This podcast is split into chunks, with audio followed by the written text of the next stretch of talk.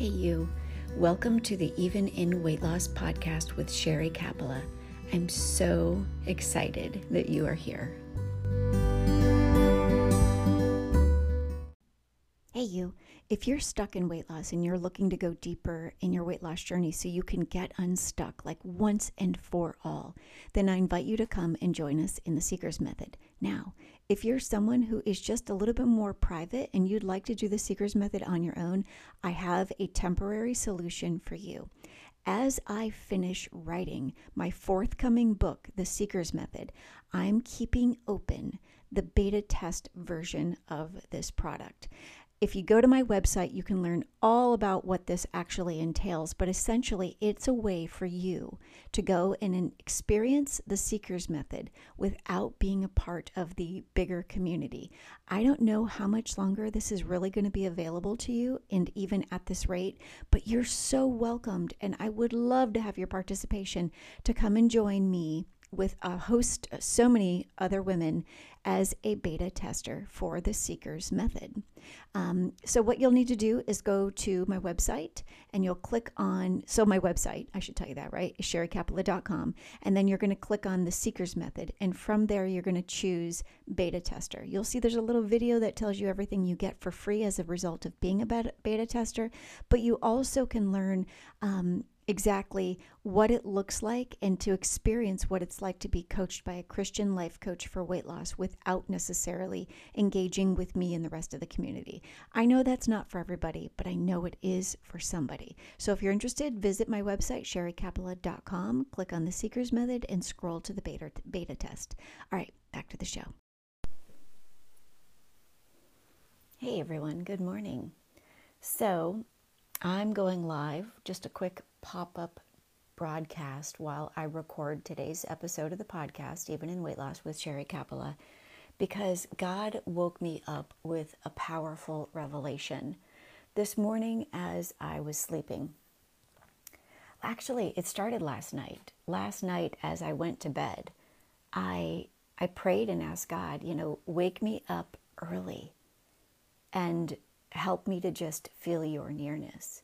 And that is exactly what he did. But this morning, as God woke me up, I heard this thought completely, like in my spirit, in my heart, God ministering to me.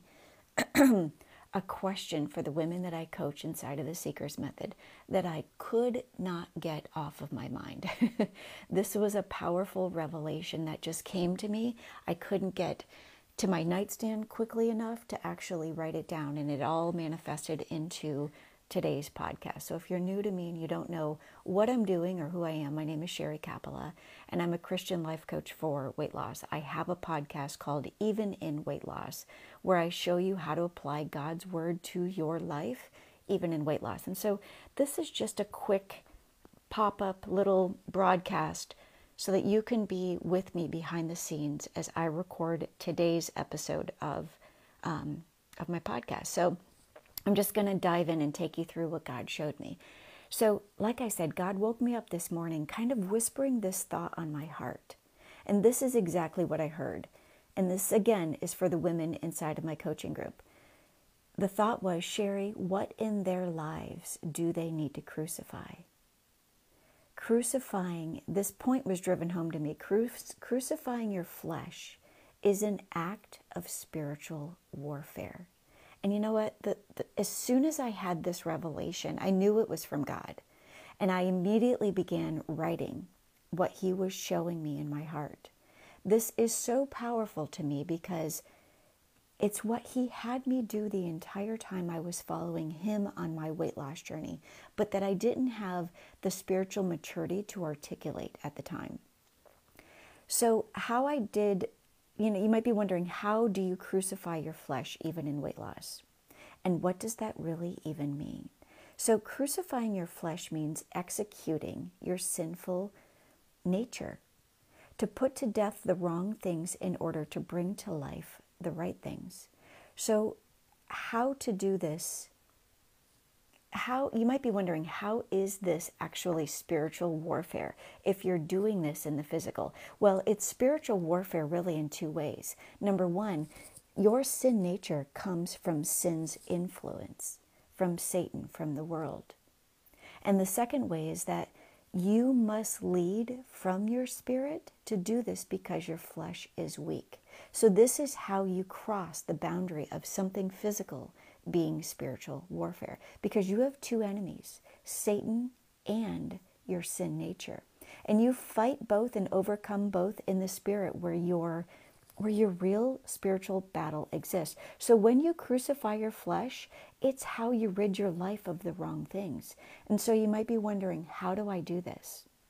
You do this by identifying what is sin in your life, even on your weight loss journey. In weight loss, it might be all of your bad habits. Maybe you have a bad habit of, you know, like just cheating on your diet every time you go to a restaurant, for example. Like you've been you've been every time like you could be on a new diet choose a meal, meal a, a, new meal plan be really strong in honoring that meal plan and then you go to a restaurant and the temptation is so great and you are trying to stop cheating on your diet every time you go to a restaurant. Well, you know, I have a question for you.